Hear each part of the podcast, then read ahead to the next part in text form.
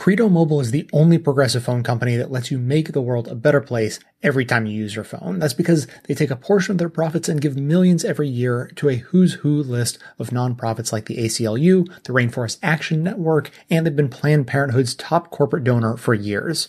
Plus, their coverage is dependable and switching is easy because you can bring your existing number with you. It's a better world for all of us and a better way to stay connected to it. So what are you waiting for? Go to credomobile.com slash best of the left or call 800 654 3182 and you'll get two smartphones for free plus 50% off unlimited talk and text. That's credomobile.com slash best of the left. Now, welcome to the award winning Best of the Left podcast with clips today from The David Pakman Show, Off Kilter, formerly Talk Poverty Radio, Last Week Tonight, Making Contact, The Thom Hartmann Program, and Who, What, Why. We have a new education secretary. Donald Trump's selection for education secretary Betsy DeVos was confirmed yesterday with a historic tie breaking vote from the vice president of the United States, Mike Pence, needed to break a 50 50 tie. Let's take a look at the historic moment. On this vote, the yeas are 50, the nays are 50. The Senate being equally divided, the Vice President votes in the affirmative, and the nomination is confirmed. President. Majority Leader. I move to reconsider the vote on the nomination. And just like that, weeks of advocacy against this horrible, horrible choice to lead the country's education goes by the wayside. There were two Republicans that voted against Betsy DeVos's confirmation, and that's all fine, well, and good. But the real news here is that the confirmation of Betsy DeVos to Education Secretary proves you can buy into government power in the United States. You can, even if you have no business being there, end up there by sheer virtue of having a lot of money. Betsy DeVos has no business heading up education for the United States. She was embarrassed, I don't know, three, four, five times during her confirmation hearings by Tim Kaine, by Al Franken, by Elizabeth Warren didn't matter. And Al Franken sort of asked a key question during those hearings. Would you be here if your family hadn't donated roughly $200 million to politicians?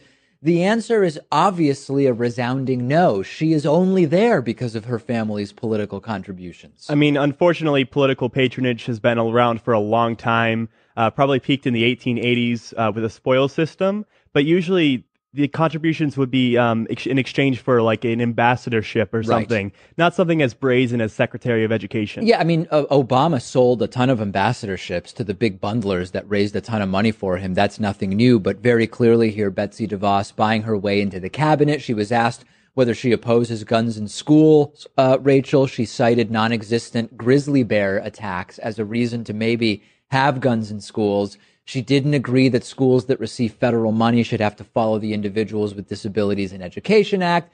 This is someone who has no clue whatsoever about education. She couldn't even understand really simple questions about education, including from Senator Al Franken. Never mind put together an even remotely informed answer. She has actually admitted that her family bought influence with her donations. Check out something that uh, she said uh, previously, which I'll put up on the screen for you. This is from a 1997 op-ed for Roll Call that she wrote.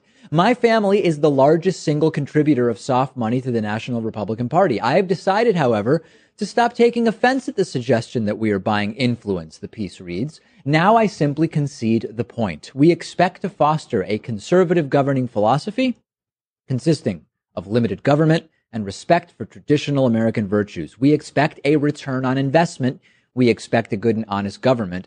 Furthermore, we expect the Republican Party to use the money to promote these policies and, yes, to win elections. Well, she bought influence, Rachel. She did it. She won, I guess. Yeah, she she definitely won. Uh, what I've kind of been hearing a, a lot, overwhelming response is that a lot of parents are worried that she is going to take away the measures that are put in place for communications between parents and students, which a lot of people, I think, uh, Phi Delta Kappa um, poll said that about two thirds of uh, parents gave their public schools uh, a grade of an A or a B, and then one third it was about a C or a D. But what kind of overwhelmingly showed satisfaction was the communication. And a lot of people are worried that she's going to divert money away from putting in places aides and therapists who really bolster that communication. Oh, yeah. I mean, she doesn't even conceptually support the concept of just funding public schools and all of those aspects are going to suffer. She wants to effectively create Christian schools. That's really what her mission is, Pat. She wants to quote, advance God's kingdom. We talked about that last time we discussed Betsy DeVos. And there's people writing to me saying, well, why couldn't John McCain, increasingly the Republican voice of reason, at least vote against her? Well, she bought him too. Her family contributed over $50,000 to John McCain during the 36 year period starting in 1980. What about Marco Rubio, who sometimes is a Republican with a spine? He took a combined 100,000 bucks from Betsy DeVos and her family, did vote to confirm her that's at least partially why they didn't vote against her. And we criticize Betsy DeVos because she doesn't have any experience with public schools. But I think that's kind of the whole point. I think that's why she was uh, put put into this position because it's very hard to get rid of a department, and the next best thing is to just put someone in charge that doesn't even agree with it. To to understand this, and I wanted to touch on that next. You have to understand the position of some of the Republicans voting yes, and many of their constituents they want to destroy public education in this country. That's exactly what Betsy DeVos wants to do. The reasons are stick religion in school. That's one reason to, to put Betsy DeVos in and take money away from public schools and to private schools. In that sense, it makes perfect sense that a lot of these Republicans would support her. That's how they see education, Rachel. They want public education to go that way. Yeah, I'm just also thinking that her unilateral power won't even be completely strong. So she's actually in a, a perfect position. Yeah, absolutely. this perpetuates the circle. You defund public schools because they're bad. They get worse because you've defunded them which then you use to justify taking even more money away. If you have, here's my word of encouragement to the kids out there, stay in school kids. If you have $200 million and you're at all worried, you might not be able to be, I don't know, Secretary of Housing and Urban Development because you don't know anything about it. Betsy DeVos's uh, riches to riches story can be a huge inspiration for you because the 200 million bucks can get you into the cabinet, damn it, Pat. You can do it too. That's the American dream, isn't it? yeah, basically is buying power with money you've inherited from your family.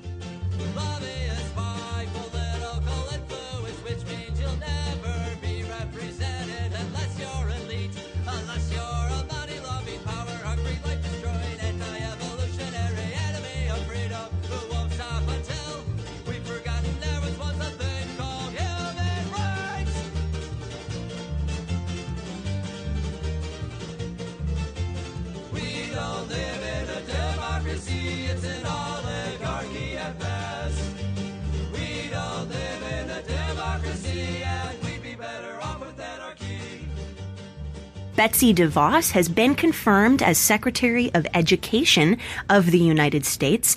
But it's not just grizzly bears anymore. The real work begins. So to help me unpack what DeVos's confirmation as Education Secretary means for education policy and our nation's students, I've got with me Catherine Brown. She's the Vice President of Education and Related Things here at the Center for American Progress.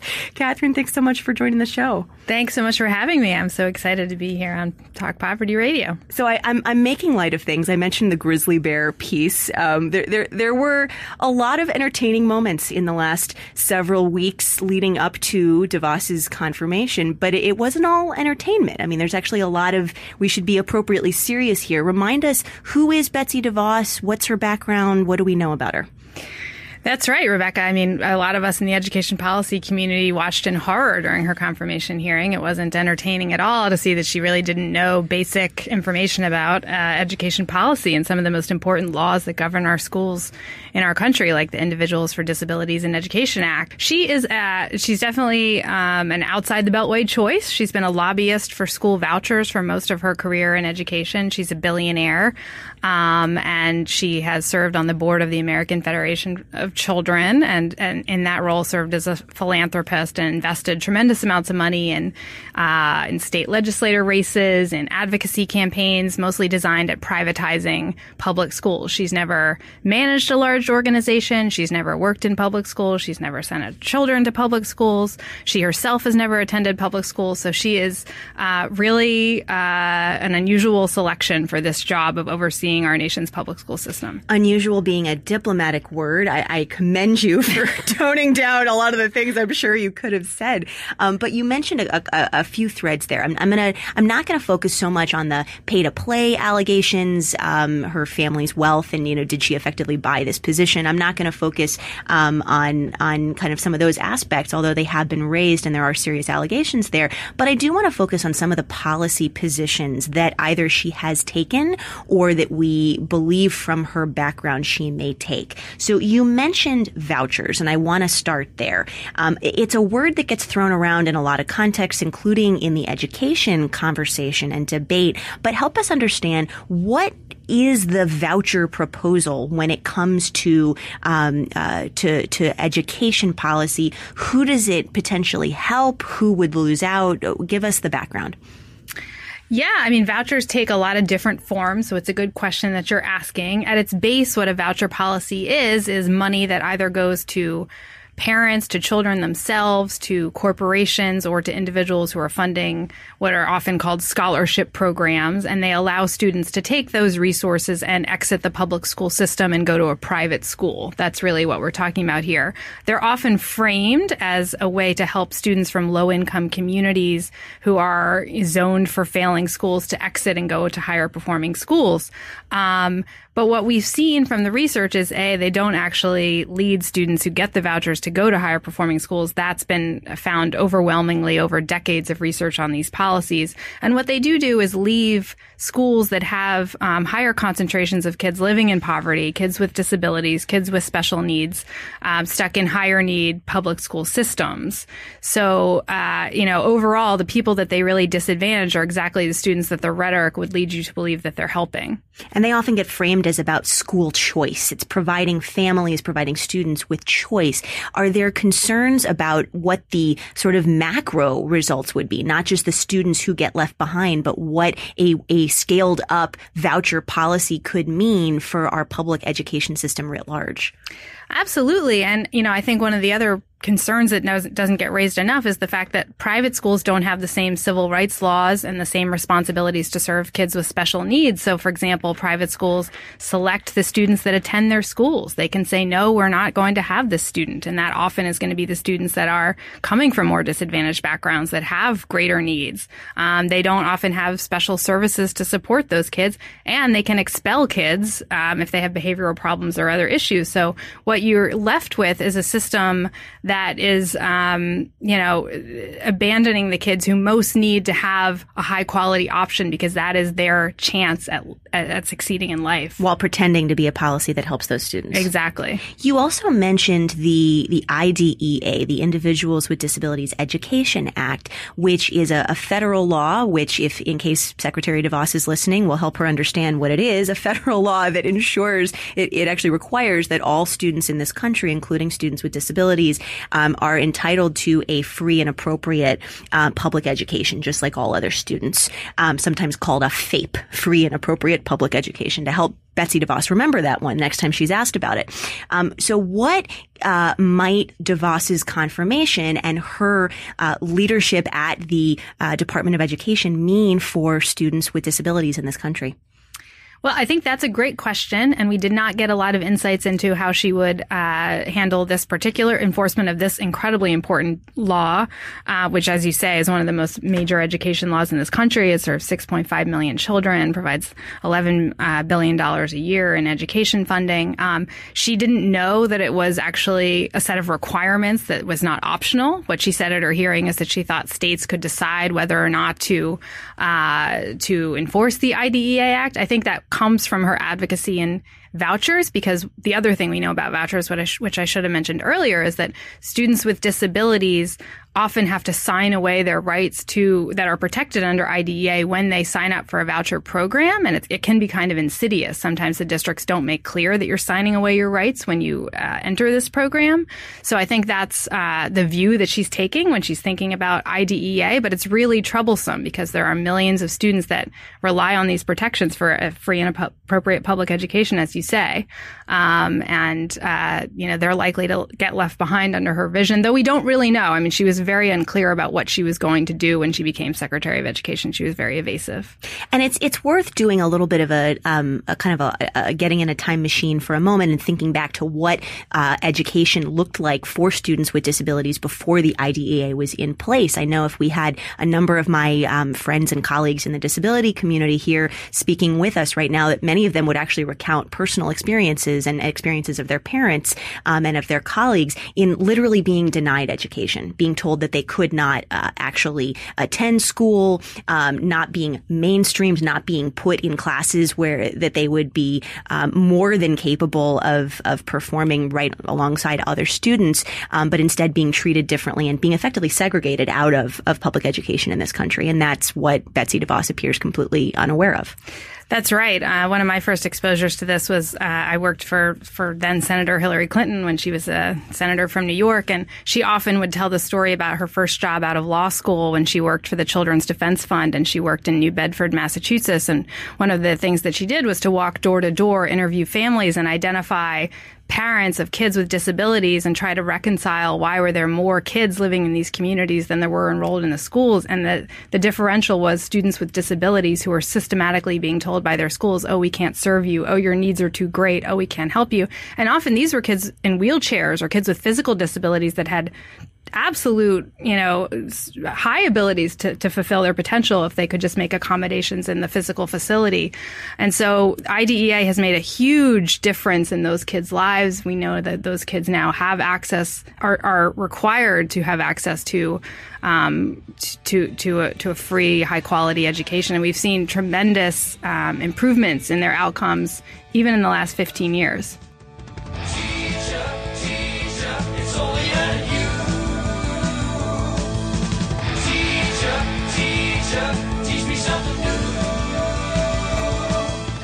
If you've ever hired a new employee, then you know the hassle it can turn into, posting your job listing to over 100 job sites.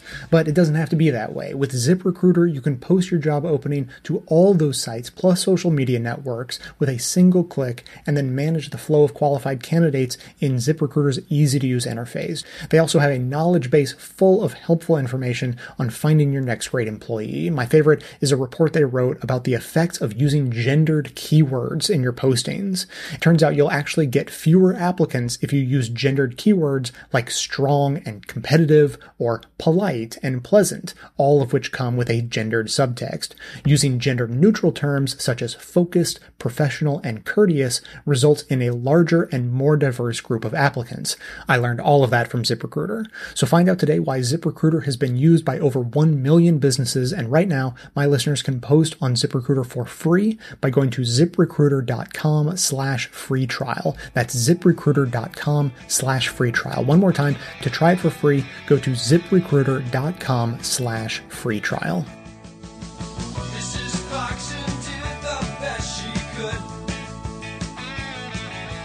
Critics argue charters overstate their successes, siphon off talented students, and divert precious resources within a school district. Now, for this piece, and I know this is going to make some people on both sides very angry, we're going to set aside whether or not charter schools are a good idea in principle, because whether they are or not, in 42 states and DC, we're doing them. So instead, we're going to look at how they operate in practice. One group found, on average, charters had a slight edge over traditional public schools in reading and did about the same in math, but acknowledged charter quality is uneven across the states and across schools. And that is putting it mildly. Because around the country, there have been charter schools so flawed, they don't make it through the school year. This charter school suddenly closed its doors in the middle of the day. An Orange County charter school suddenly closed its doors without notice. The local charter school is suddenly and unexpectedly closing its doors. On our dining room table, my son left these two notes to us. One says, Dear Mom, is the school going out of business? Yes, yes, you are right. That kid spelled business, biznos. which I'd argue is a much better way to spell it. Now, now that, that school was actually shut down just six weeks into the school year, so to be honest, they probably should have been much better at Biznos. and, and charters in some states can have an alarming failure rate. Two years ago, a Florida paper found that since 2008, 119 charter schools had closed there, 14 of which had never even finished their first school year. So 14 schools in Florida were outlasted by NBC's Mysteries of Laura, a show which once ended an episode like this. I have a hot date tonight. With who? Threesome, actually.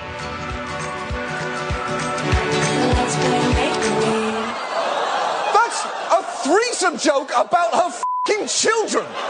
It was in the first season and they gave her another one. But the point is, when schools close that fast, it's shocking because you would assume someone would rigorously screen a school before it was allowed to open, making sure it was financially and academically sound. But that is not always the case. Take Florida's Ivy Academies, which shut down after just seven weeks due to a lack of, among other things, a school. The schools were repeatedly kicked out of their buildings, shuttled students among multiple sites, including the Signature Grand Reception Hall in Davie, two local churches in Fort Lauderdale, and Holiday Park. They also bused students on daily field trips because they didn't have enough classrooms.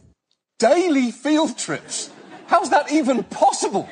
Surely by day 10 you've run out of ideas and are taking kids to Marshall's to return a belt. Hey, pretty, pretty great, right, kids? I'll probably get store credit, so put on your adventure hats. We're about to go on a magical $12 scavenger hunt. So, how did those schools get approved? Well, Florida's charter process begins with a lengthy application, and Ivy Academies was 400 pages long. And their founder, Trayvon Mitchell, included passages like this one, beginning, instruction is scaffolded to provide targeted support with the goal of increasing independence. It goes on, and it sounds great, but weirdly, we found this application by a school called Franklin Academy in Fort Lauderdale, which predates that by two years and which features this passage, which begins, instruction will scaffold, and then continues in almost exactly the same way.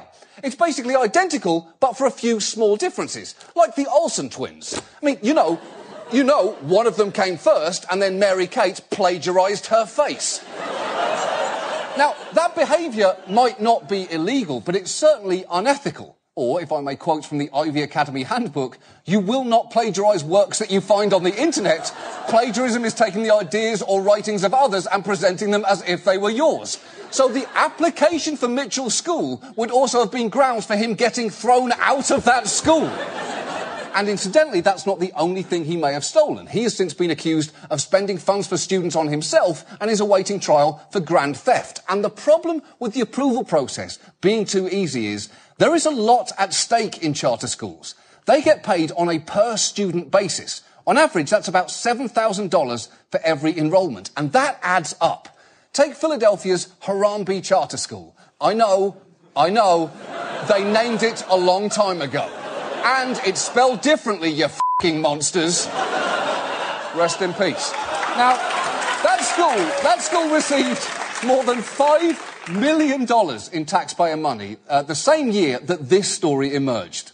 By day, the Harambee Institute Charter School looks like any other, educating some 450 students from kindergarten through 8th grade. But by night, the cafeteria turns into Club Damani, a bar that authorities say is unlicensed and illegal. Hold on, hold on, hold on.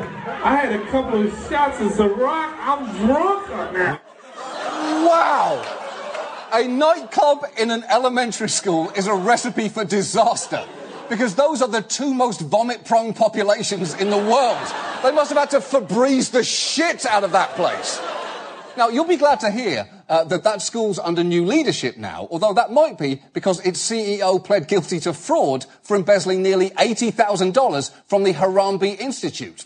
Rest in peace. And, and look, you can say that's an isolated incident, but it isn't. In Philadelphia alone, at least 10 executives or top administrators have pled guilty in the last decade to charges like fraud, misusing funds, and obstruction of justice, which may be why Philly magazine advises parents don't forget to Google any schools you're looking at to make sure they weren't once unexpectedly shut down or run by a CEO who pleaded guilty to theft. All of which speaks to a general atmosphere perhaps best articulated by the state auditor. I've said it before, and I will say it again. Pennsylvania has the worst charter school law in the United States.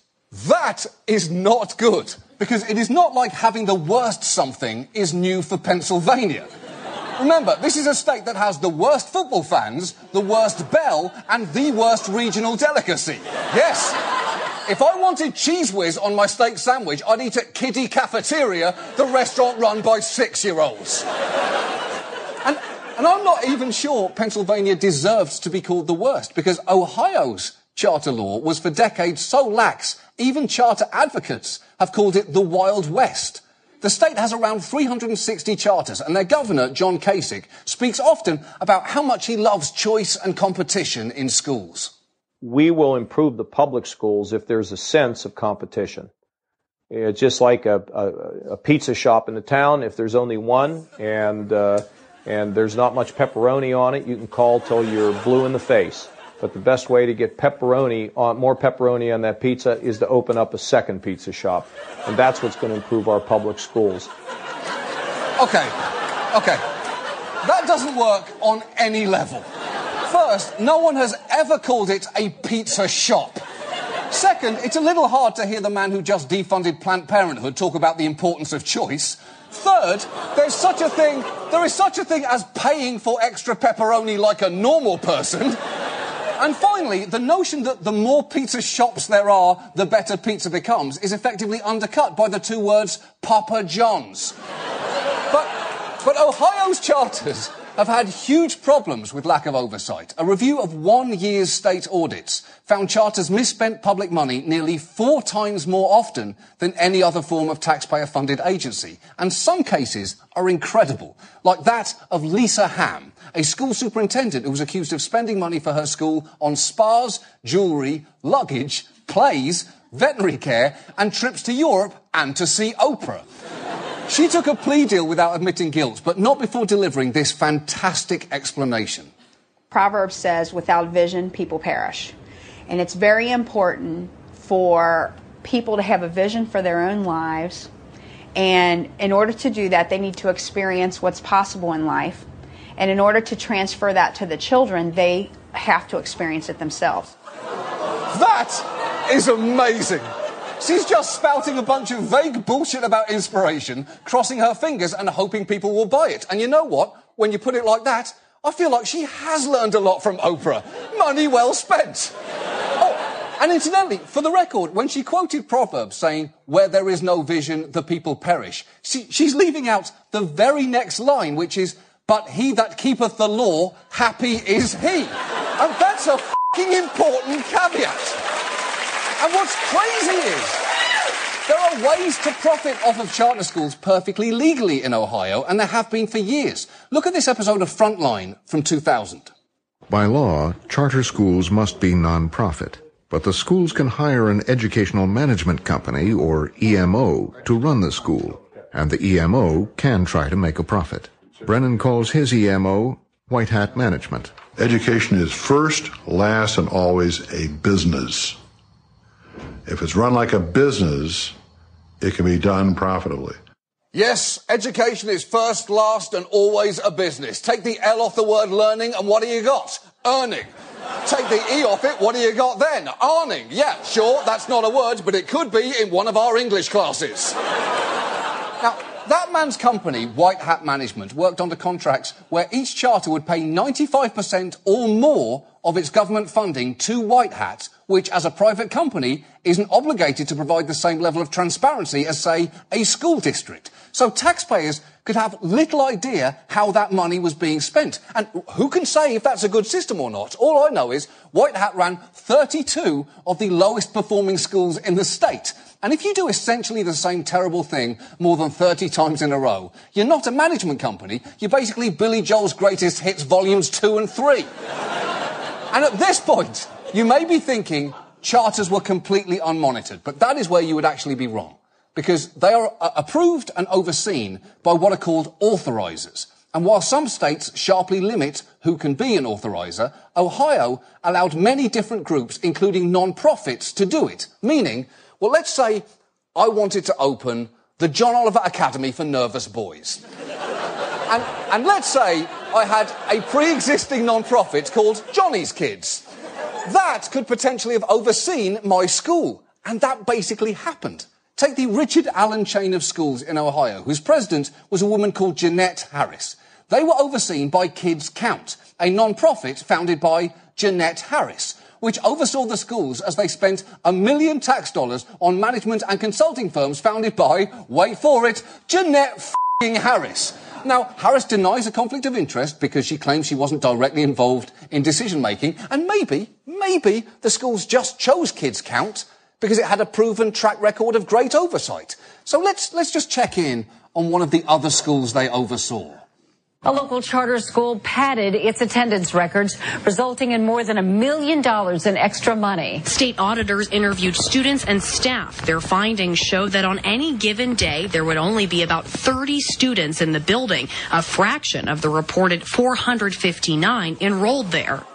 Oh, it gets worse because when an auditor looked into it, they found Kids Count had done the legal minimum oversight required, which I would argue suggests a problem with the legal minimum because 30 kids showed up and the school claims they had 450, which doesn't speak well of an oversight group calling itself Kids Count.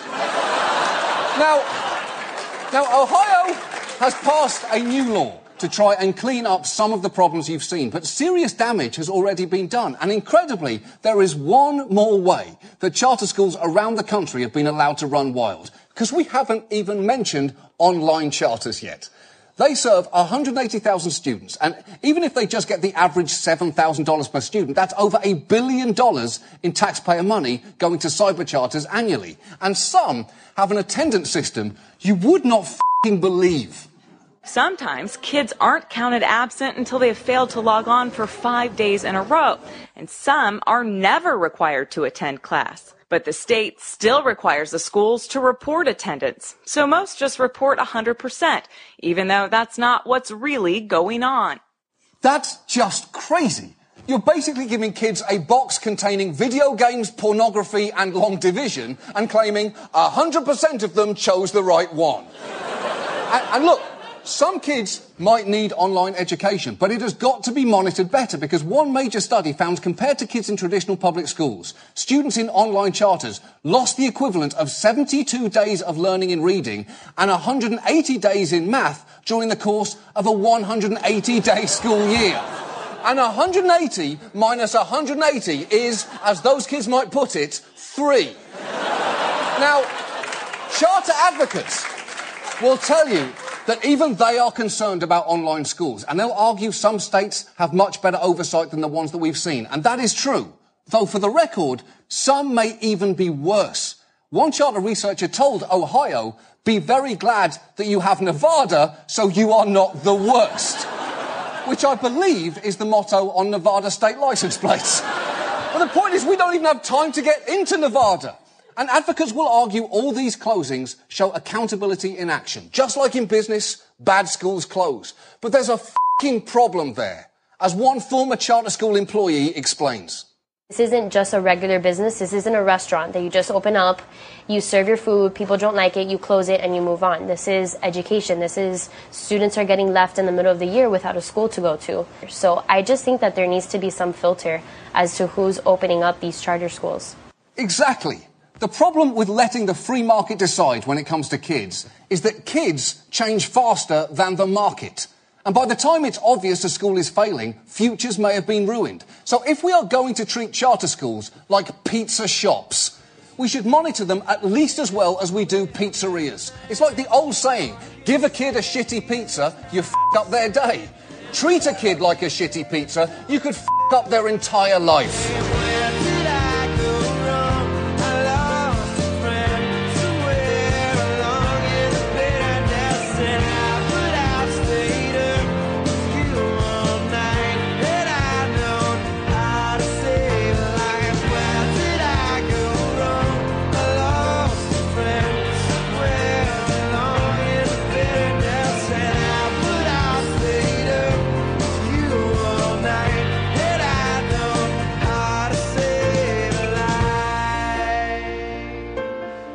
Within a week of President Donald Trump's inauguration, members of Congress introduced HB 610, the Choices in Education Act.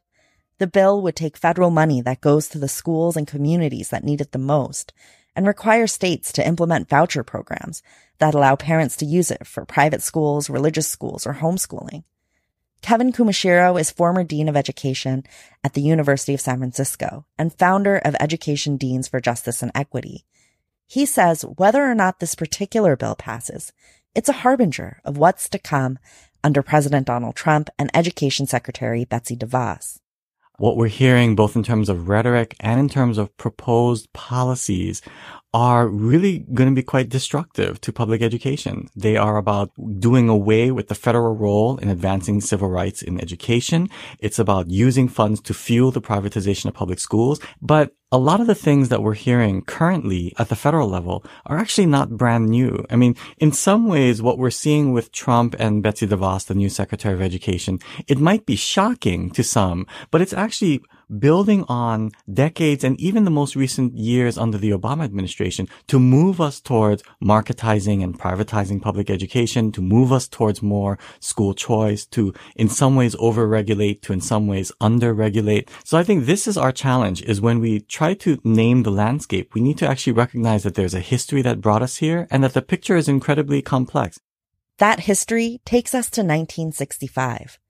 The civil rights movement was winning the battle of ideas, and in response, Lyndon Johnson had declared a war on poverty. A key part of it was passing the Elementary and Secondary Education Act, or the ESEA. And now, within the past three weeks, the House of Representatives, by a vote of 263 to 153, and the Senate, by a vote of 73 to 18, have passed the most sweeping educational bill ever to come before Congress. It represents a major new commitment of the federal government to quality and equality in the schooling that we offer our young people. That bill created the framework for how the federal government would engage in education. So when we study the history of U.S. schooling, of public schools in the United States, we tend to break up into periods, you know, chunks of time. And there's a period from around the 1950s to the 1980s that many historians call the federal era in U.S. schooling. And it's called the federal era because that's the decades when the federal government began to assert a lot more influence over public education. It wasn't really about micromanaging. It wasn't about telling states and districts everything that they need to do. It was a very specific role that they were playing. And that is to advance civil rights by leveraging federal funds to push states and districts to comply. So what characterizes a lot of what was happening, particularly in the 60s and 70s, was a series of federal legislation that was doing exactly that. It was basically compelling states and local districts to follow civil rights, non-discrimination legislation and principles by leveraging federal funding as kind of the carrot or the incentive. So Elementary and Secondary Education Act, it's addressing in Title I, it's addressing students in poverty. Title III, it's addressing English language learners. And you have the Bilingual Education Act. You have the Higher Education Act. You have the Civil Rights Act. You have the, what eventually became the Individuals with Disabilities Education Act. And all of these are really the federal government saying, we need to recognize that public schools are falling short in serving some of the most underserved of populations. And so our role is to come in and direct federal funding to try to address the populations that are most falling through the cracks. And this is what I think is so concerning about the recent movement by the federal government. In 2001, No Child Left Behind was enacted. On the one hand, it reauthorized the ESEA, but on the other, it shifted the role that the federal government would play in education. I was saying earlier that there's this period from the 50s to the 80s called the federal period. Okay. Well, historians also call the period from the 80s till today the standards based reform period or the standards and accountability period. And it's because there are ideas that emerged particularly from some of the foundational entities of the conservative and neoliberal movements, like the Business Roundtable, right? The top 300 CEOs of corporations from the United States that have turned their attention to public education policy. And what then became influential from the Reagan administration really right up until now is this idea that the way you improve education is you delineate, you articulate a set of standards, and then you hold schools accountable for meeting those standards as measured by these really narrow standardized tests. And so high stakes decision making increasingly became a centerpiece of federal policy and therefore of national policy. And so we were moving in this direction, this kind of narrow way of thinking about, I mean, who can argue with having high standards? But you can argue with narrowly defining what those standards are and how we measure and then what the consequences are. It became this very narrow test and punish, test and punish kind of policy that really you see roots rhetorically at least, with the Reagan administration. It continued with Clinton, but No Child Left Behind really brought this to life. And then, of course, under Obama, you have Race to the Top. And moving us even more towards high stakes testing is a very, as you pointed out, it's a very different role that the federal government has played when you compare it to the, from the 50s to the 80s, right? Which is much more about ensuring that we're addressing issues of diversity equity. Now we're actually kind of telling states what to teach and how to measure whether or not that's been taught. And I think that it is not surprising that when Congress reauthorized ESEA, that was one of their kind of points of obsession was really recognizing that maybe the federal government has gone too far in the direction of high stakes testing. We need to change that. Kevin Kumashiro says we're still in this period of standards and high stakes testing not just in the United States, but around the world. Globally, this is what's happening in education, right? High stakes testing, narrowing the curriculum, marketizing and privatizing education. All of these things are interlinked not only here in the United States, but around the world as we look at what some of the trends are. There's a point of hope, which is that communities and the professions are really fighting back against a lot of these changes. A few years ago, when the Chicago Teachers Union went on strike, it got a lot of national attention. But what was interesting was at that very moment, in half a dozen countries around the world, there were other very high profile professional actions going on by teachers not who were fighting over their contracts, but who were fighting to push back against these really problematic reforms coming down the pipe that they were saying were making it impossible to really teach. In other countries, these reforms went beyond high stakes standardized tests. As the global recession sank in, governments had less money for public resources and faced pressure to privatize their education systems. Private companies offered to partner with public schools or offer low fee public education. Some also saw education as a market that they could extract profit from. In the United States, wealthy individuals and foundations directed similar efforts at states and local school districts. We're going to see not only pushes to expand school choice and voucher programs. But more specifically, I also think we're going to see a push to liberalize our ability to charterize a district. In other words, to convert a whole bunch of neighborhood public schools into charter schools. Donald Trump um, was calling to expand school choice by diverting a lot of money into vouchers. Betsy DeVos is known for really spearheading the voucher reform initiatives in Michigan.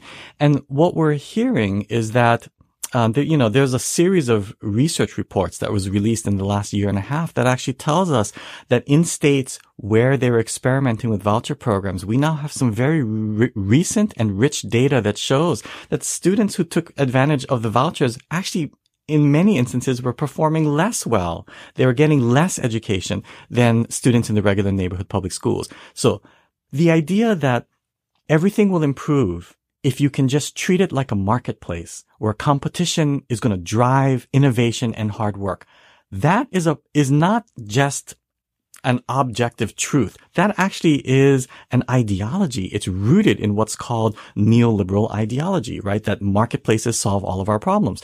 You know, the reality is competition sometimes does make us work harder, but anyone who's been in a classroom will know that sometimes competition can so get in the way of learning and cooperative learning can actually make a really big difference.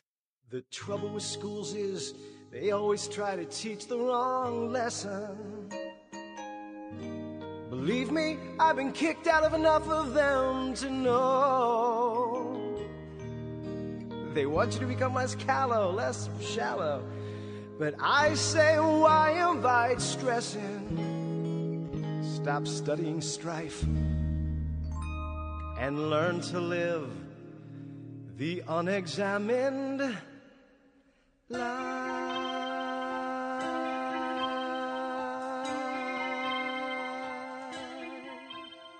is from 1981. November of 1981. So this would have been at the end of the of Reagan's first year in office. And it's by Terry Herndon. I was just, you know, we just had this debate about about public schools and I was just talking about, you know, Reaganomics and how Listen to this. This is this is the New York Times. You can Google this easily. It's the the headline is is public education a casualty of Reaganomics? The author is Terry Herndon, H-E-R-N-D-O-N. It was published November 15, 1981 in the New York Times. As the price of Reaganomics becomes clear, Americans are becoming edgy. Teachers are downright nervous. We who are the true believers in public education are nearly frantic. In the big budget fight of 1980, we saw the president strive for 30% reduction in federal aid to education, but were heartened as Congress pared the cut to less than 10%. Uh, we saw the horrendous cut in subsidies for school lunches and thought, well, the president just doesn't understand. When the Congress went home, we traveled the nation and found school districts buffeted by the quadruple whammy of federal cuts, state tax ceilings, loss of state revenue from taxes, and hostility to property taxes. They responded by laying off personnel, enlarging classes, simplifying curriculum, using obsolete material, and taking other steps, all of which reduced parent and student satisfaction. Remember my, my referring to David Stockman and his star, the strategy was had a name actually. It's called Starve the Beast. You starve the beast until it's broken, then you say, "Hey, it's broken," and then you say, "Here's a replacement for it," and you know, yeah, you know, it's going to make somebody a whole bunch of money, but it's a good replacement. Okay, back in Washington, Uh, November 1981, first year of the Reagan presidency, the president has now demanded new cuts beyond his original proposal. He's called for the elimination of the Department of Education, has reiterated his support for tax credits for private school tuition. Public education is not an inadvertent casualty of Reaganomics, but rather economics has become the weapon used on a chosen target. The administration's disdain for public enterprise now aims at the public school system. And it goes on, you know, quote, Milton Friedman, the economist, asserts that public schools are an island of socialism in a free market sea. Uh, end of quote. The new right is full of ultra conservatives who believe with Mr. Friedman that public schools threaten the no holds barred free enterprise they see as the true essence of American life. And then they go to the Heritage Foundation. You know, homogenized this reaction to public education earlier this year in a sophisticated briefing book for the incoming Reagan administration. David Stockman, the director of the budget, quickly hailed the, the Heritage Foundation's recommendations as, quote, a blueprint for the policy options available to us if we are to meet the challenges of the 1980s, end quote. Ed Meese III said he's going to rely heavily on it. Consider the impact of the Heritage Foundation's game plan for education. And then here's the bullet points from the Heritage, plan, Heritage Foundation's game plan for education 1981. This is the New York Times. Bullet point. Eliminate federal support for public education. The president wants to wipe out more than 90% of current federal education spending by 1984. Next one. Use the president's pulpit the presidential pulpit to inflame passions regarding prayer in the schools, sex education, censorship, creationism, and other issues that complicate the politics of publicly financed schooling. This adds to dissatisfaction. Number three, grant tax credits for tuition to private schools. Tax credits are the keystone to establishing a subsidized free market, in parentheses, private school system that will leave the public schools with all the problems and none of the resources. And number four, destroy the Department of Education and thereby assure that there will never be a serious institutional advocate for public education within the federal infrastructure. The, the, he, he, he writes, the Reagan attack on the public school system enjoys popularity with much of his zealous constituency, even if it's only a small minority of the American people. However, with the power of the presidency working for them, this minority is a substantial contemporary threat to our public school tradition and you know must be exposed and it must be stopped. This is the deeper meaning of the Reagan administration's education uh, agenda. Amen.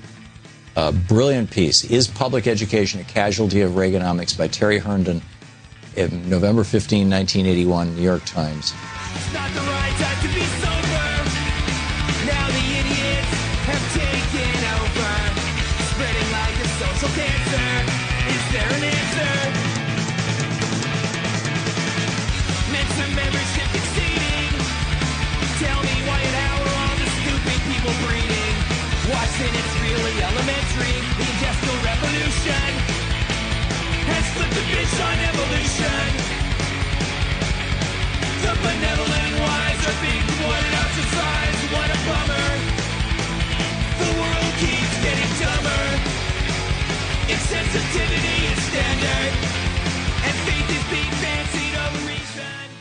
If you haven't heard about Bill H.R. 610, which includes the Choices and Education Act of 2017 and the sick and ironically named No Hungry Kids Act, you need to get it on your radar. This bill, introduced by Representative Steve King from Iowa, would not only defund our public education system as we know it, but literally remove any and all nutritional requirements for food provided to poor children, all in the name of school choice. Luckily, while in committee, the bill has stalled. So why are we talking about it today? Because this is just the first draft, an inside look, if you will, at what the Republicans want to do to public education. King's bill is Betsy DeVos's dream, and rest assured that this bill, wrapped in sheep's clothing and a new name, will be what comes to the House floor for a vote in the near future.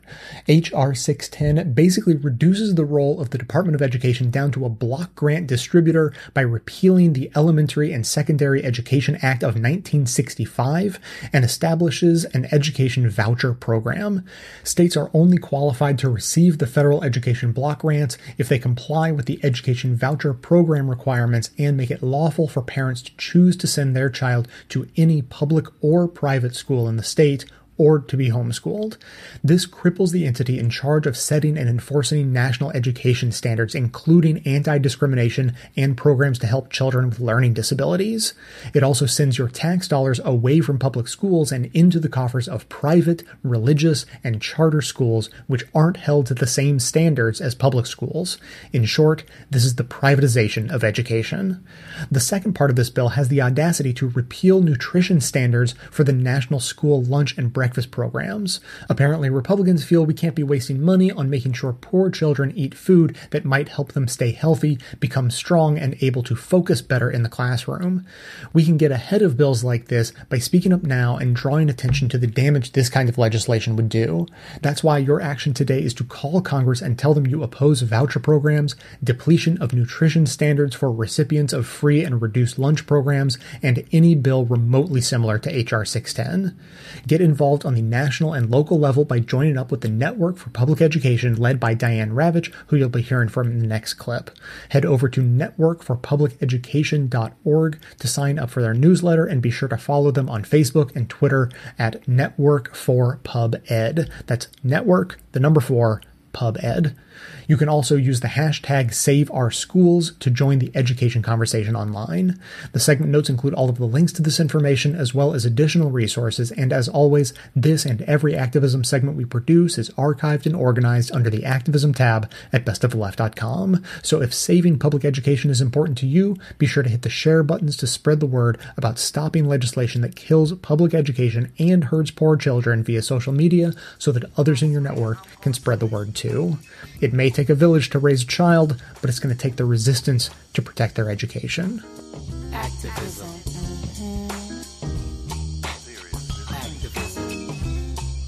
Come on out from in front of the television. Bust out of your self imposed media prison. There's a whole big world out there, y'all. And some serious stuff is going down.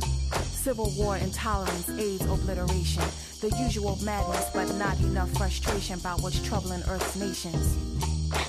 Spotlight will not be your savior in these dark days, and it will not be your saving grace. Why not replace your dreams of gracing life's stage with action? Given the state of education policy today, the degree to which it has, has changed under the Obama administration with Race to the Top and the various things that were done, how much damage can be done by the Federal Department of Education with somebody like Betsy DeVos running it? I think that uh, the damage can be very considerable. Um, a state like California might be able to shield itself by saying no, uh, because she's obviously going to devolve a lot of power to states. But in the meanwhile, uh, most of the states in this country are controlled by Republicans who are as hard right as she is. And so we may see uh, half the country moving towards uh, disestablishing public education and replacing it with vouchers for religious schools. And frankly, there, are not enough religious schools in the whole country to accommodate all of the uh, children who would get vouchers under under the proposal that Donald Trump has made. So we would see uh, fly-by-nights uh, operating in church basements uh, and fly-by-night charters that pop up overnight. Uh, the state of Michigan has uh, many charters, hundreds of charters, and the charters in Michigan do worse than the regular public schools. Uh, Detroit, which is overrun with charters, and overrun, by the way, with for-profit charters. I, I don't think that California has. Now, California does have some for-profit charters, but um, Michigan 80% of the charters in Michigan are for profit. Uh, so it's a terrible, unregulated uh, sector. And the Detroit Free Press ran a, a, a year long investigation in which they said the charter industry in Michigan spends a billion dollars a year of taxpayer money with no accountability, and it gets worse results in the public schools. So I think that if we take Betsy DeVos's example of Michigan, we're talking about the the, the dumbing down of American education uh, and the ruination of good public schools. What does this mean for things like Common Core and some of these local funding formulas that have been put in place over the past several years?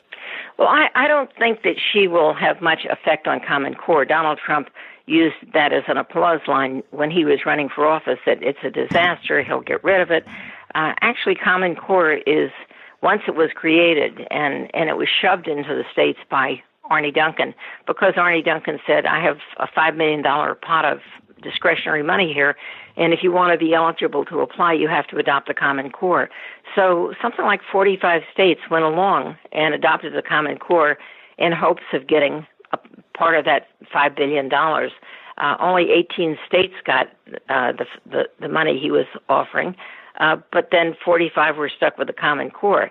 Now, these states can get rid of the Common Core if they want to. It's not really a federal issue anymore, and the the education uh, department, uh, the person who's in charge of it, can't say to states, "Don't use the Common Core," because uh, he or she, and she in this case, doesn't have that authority.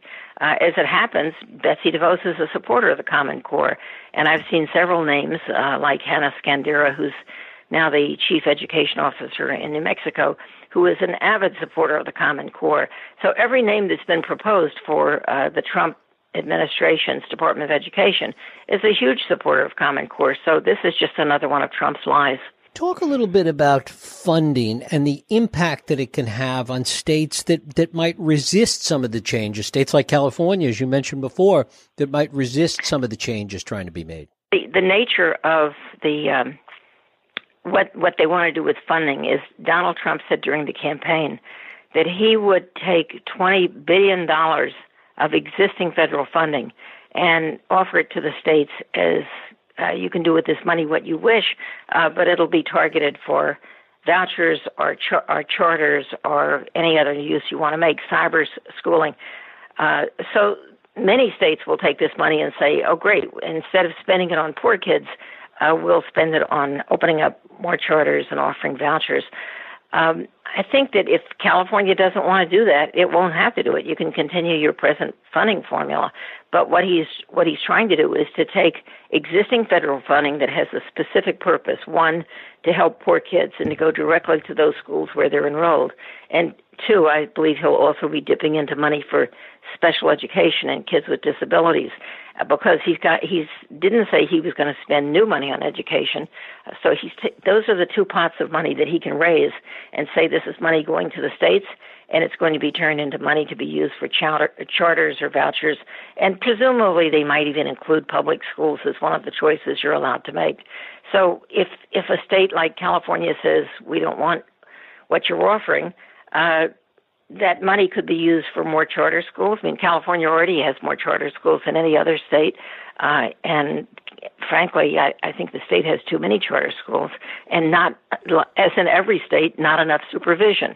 I spoke with your uh, head of the State Department of Education, Tom Torlakson, and I asked him what kind of supervision are you able to provide? And he said, we, we simply don't have the staff to uh, supervise charters.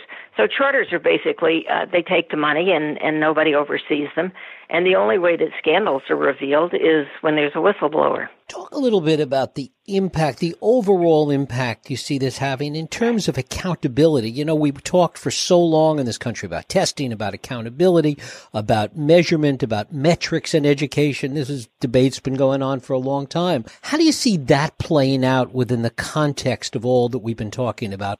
Well, just before the election, Congress passed a new law to replace No Child Left Behind called the Every Student Succeeds Act. Um, I mean, I have a big problem with this whole idea that this federal government is in charge of accountability because they're very distant from the schools and they frankly don't know what they're talking about.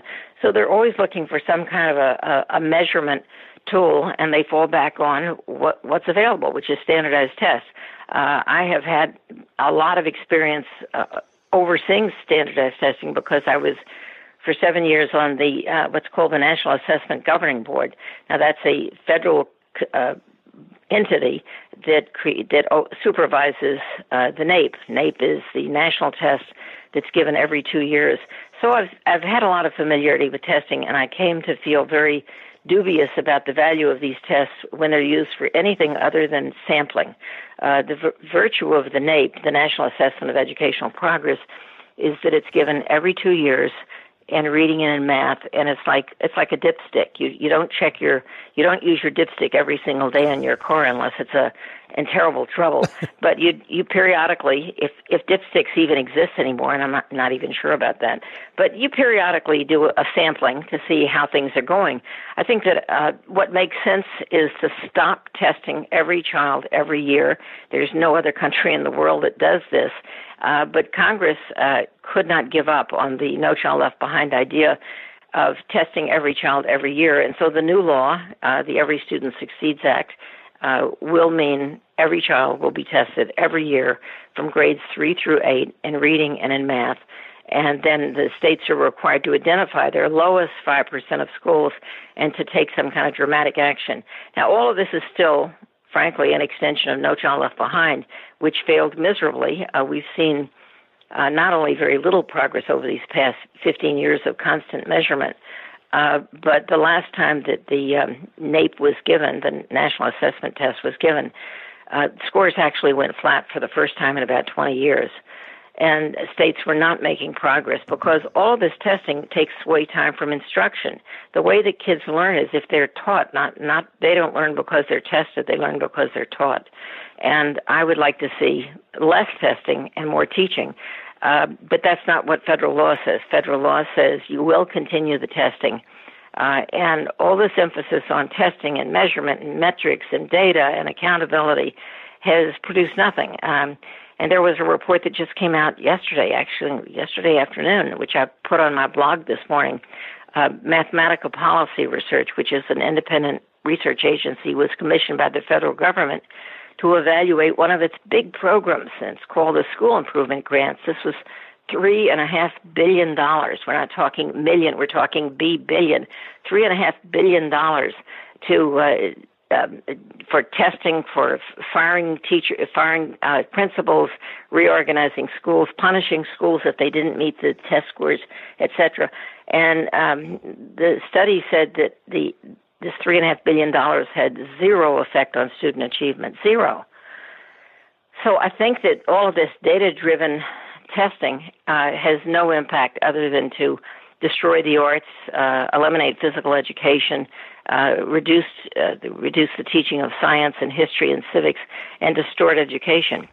Uh, and I, I, I look forward to the day, which won't be coming soon, but someday we'll have better leadership in, in Washington that will understand that all of these incentives have been counterproductive, that they were driving people away from the teaching profession. Uh, we're not getting the best people coming in because the best people are leaving uh, because they're sick of being judged by these stupid standardized test scores. And finally, Diane, what should parents be on the lookout for in this kind of environment that we're about to go into? I think that what parents need to do is to go to their schools and say, you know what really matters to me is that our ch- my child have adequate time for the arts. I want my child to come to school not to be tested, but to learn to play an instrument, to sing in a chorus, uh, to uh, join a band, uh, to, to paint, to to do sculpture, to learn to use the computer to do creative things. I think that parents should insist upon all the activities in school that lead to healthy and happy and fulfilled children that give children joy. I mean, I think that what's really crucial is to forget about the test scores and focus on the joy of learning. And everything the federal government doing is doing and has been doing now for 15 or 16 years has been uh, well, has the effect of squashing the joy of learning. And this is a great country. We have wonderful public schools, despite all the lies you hear in the media. And support your public schools, support your teachers, and encourage them to give children time to play. Um, read uh, Pasi Sahlberg's wonderful book, Finnish Lessons, and learn about how Finland became one of the best education systems in the world, not by testing, but by focusing on creativity and the arts and the joy of learning. It really works.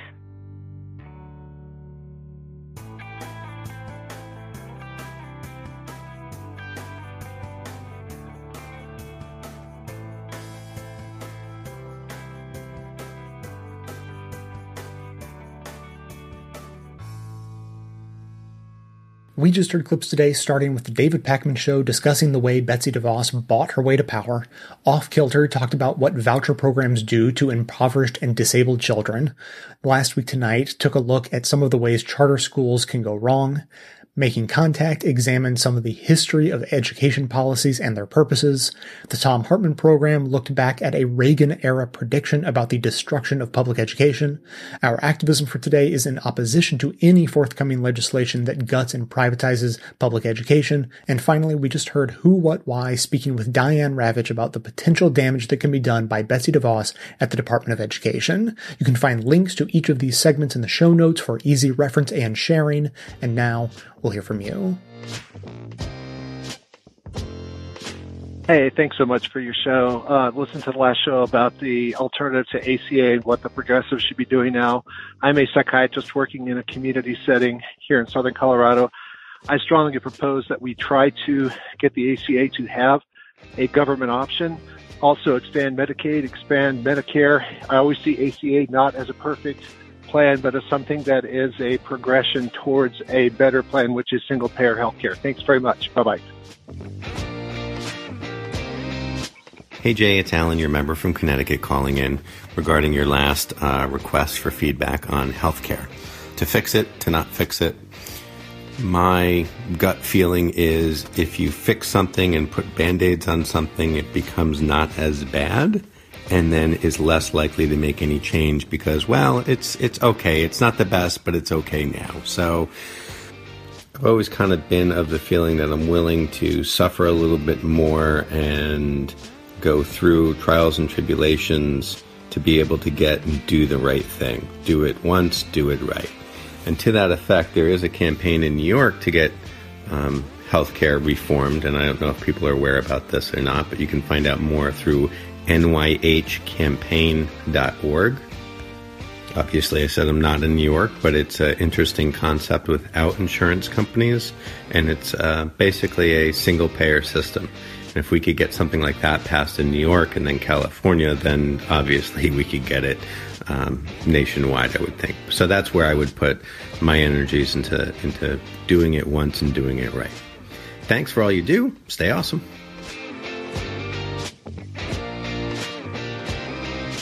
Hey Jay, this is Evan from Texas, and uh, this is my second time calling in. So I wanted to touch back on the first time I called. I was the guy whose friend uh, had the wife who was trying to immigrate from Iran when the whole travel ban fiasco was going on. Well, I just wanted to bring up the good news. Thanks to the work of the courts and the hard work of countless other people, she was able to get a visa and arrived here in the U.S. the same evening that Trump's second travel ban was supposed to take effect, but thankfully that was also overturned by the courts. So uh, there's just a little good news uh, in trying times that uh, can make us smile every day. So I was calling to answer your question from Friday's show about whether we should be pushing to kind of give Obamacare a fix. And my answer is absolutely yes. Uh, as progressives, we should look at Obamacare as a step towards single payer, not as a counter argument to it. Because, I mean, you were saying that we should be having single payer 20 years ago. Hell, we should be having it since almost 70 years ago with Truman. But since then, we've taken steps towards single payer healthcare, such as passing Medicare and Medicaid. And you can say the same thing about Obamacare because it did things like expand Medicaid for people in states where they allowed the expansion to take place. So that's just my two cents. Absolutely, we should fix Obamacare uh, to the best because I'm fairly confident that that's not going to assuage us for long, and there's still systemic issues. And I'm fairly confident that within the near future, we will have single payer health care. I don't know how long it will take, but I hope to see it before I die at least. That would be fantastic. But we're going to get there eventually. Uh, we just have to work for it. Thanks, Jay. Thanks for listening, everyone. Thanks to the volunteers who help gather clips to make this show possible. Thanks to Amanda Hoffman for all of her work on our social media outlets and activism segments. And thanks to all those who called into the voicemail line. If you'd like to leave a comment, question, or explanation of something so we all understand it better, simply record a message at 202 999 3991. So we got some interesting voicemails about where to go from here on health insurance. And uh, you know, so we had a couple of people who were more or less in agreement that the ACA is a stepping stone to a single payer, and then a third who sort of reiterated what I was saying in the last episode about how if you patch up a flawed system, that it might, I mean, you run the risk at least of taking the energy away from really overturning that system entirely. But I want to throw in one other perspective that is an old perspective. I certainly didn't come up with it that, but it wasn't displayed in any, any of those messages or, or any others I got. And this argument goes back to the original discussion about the ACA before it passed the first time, which is that if you mandate that people buy health insurance from private insurance companies, which is a whole other argument that you know, we could have a different discussion about. But if you mandate that and just assume that that's how the system's going to work, then what you're doing is you're actually driving more money and more customers into the hands of the exact industry who will fight the hardest against single payer. You are further entrenching the moneyed interests that will fight you the hardest in the future when you try to take that next step, if you will. If you see the ACA as a step towards single payer, just understand that you are actually strengthening your enemy on the path towards your ultimate goal where you will have to face off against that enemy. So the major argument back in the day was if you don't have a public option, then this entire system is built on a house of cards and you are just giving more money to the insurance industry. And yes, it'll be better than the old status quo because more people will be covered, but it will be so fundamentally flawed that it will inevitably collapse in the long run if you have a public option, then that turns the tables entirely. So yes, yeah, so maybe, maybe we're going to relitigate that argument now, although again, live as I'm talking, I just saw today that the Republicans actually are going to try again with healthcare. So, you know, we'll see. But continuing this sort of thought experiment, maybe the argument we're going to have now is, okay, so the system is very flawed. Uh, the Republicans shot a bunch of holes in it. And so it was a flawed system that has now been sort of mortally wounded on purpose by the Republicans who didn't like it in the first place and tried to do everything they could to hurt it, which is what they always do. They take legislation, whether good, bad, or somewhere in the middle, and intentionally make it worse in the hopes that it will fail so that they can say, look, see, Democrats passed some legislation that's failed and is bad and we should replace it with something worse. That's, that's their MO. So we have this fatally flawed system and maybe the right solution for that in the meantime is to have a public option. But I think that we again should go all the way back to the original conversation to decide how we talk about this and how we debate this issue right now. Originally, there were a lot of people, including me, saying, if you want a public option, you should demand single payer demand single payer now and maybe you negotiate your way to a public option. But what happened was we immediately discarded single payer and then demanded a public option and negotiated from there and then lost that. We negotiated away the public option and ended up with the pro corporate, fatally flawed system we ended up with. So now, if what you want is a public option right now, and you think that that is the stopgap measure that should be implemented right now, I think you should demand single payer right now. Not only does that keep our eye on what we ultimately want and begin the messaging for what progressives need to campaign on in future elections, but if you demand single payer now, it increases the chances that you can at least negotiate to a public option. So keep the comments coming in on that or anything else. The number again, 202-999-3991. And just a quick reminder before I go, Credo Mobile is the only progressive phone company out there that lets you make the world a better place every time you use your phone. Because every time you pay your phone bill, they take a portion of those profits and give it to fantastic organizations you already know and love. Social Security Works, Amnesty International USA, Wellstone Action, and of course they've been Planned Parenthood's top corporate donor for years. Plus, coverage is dependable and it's easy to switch because you can keep your existing number when you come over. It's a better world for all of us and a better way to stay connected to it. So go to credomobile.com slash best of the left or call 800-654-3182 to get two smartphones for free plus 50% off unlimited talk and text. That's credomobile.com slash best of the left.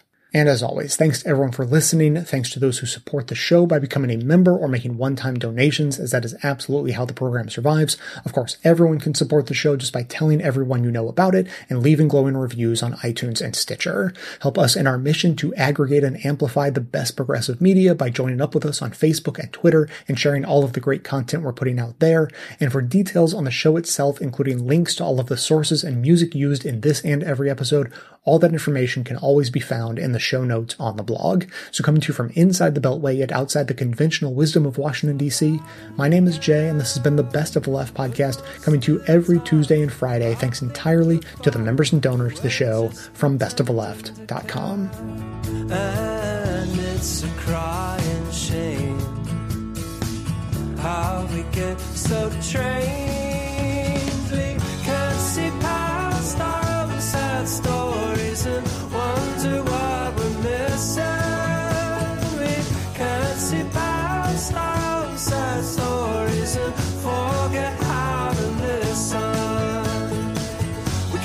forget